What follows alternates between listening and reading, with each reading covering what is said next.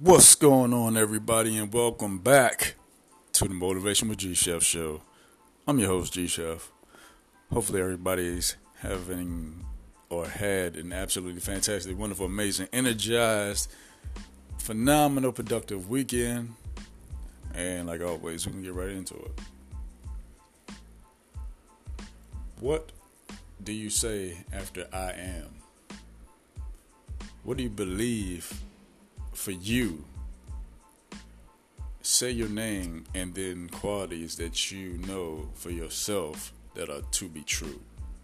Because there's so much negativity out there. Everybody's on status or people's social media. It might be phony media. And people can say anything behind a computer or a laptop, tablet, what have you. But the things that you say to yourself are forever and they are true to you. What qualities are true to you that you believe on a daily basis? I am successful. I am generous. I am about my business. If you believe those things, that's just some things that you can say, but what do you believe to be true about yourself? Once you believe it, internalize it, and you start to see things happen and you walk into it, there's no stopping you as long as you keep believing that you are who you say you are. I am next in line for success. I am on my way to making some good money. I am whatever it is that you want to be. Internalize it.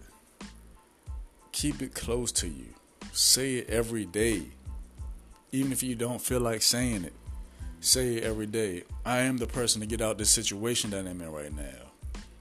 I'm on my way out of debt.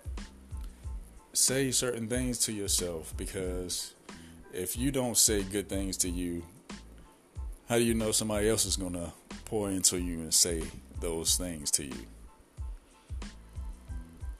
I am going to start my own podcast. Did it, done, continue. Did it, done, continue. You do something, you get it done, you cross it off your list, and continue.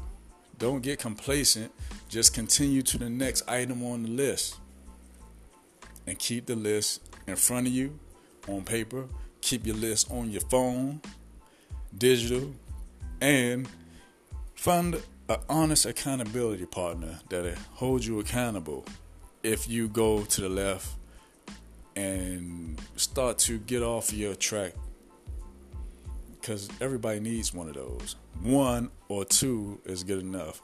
Everybody don't have to know your business but that's why i said a trusting person to hold you accountable. Next,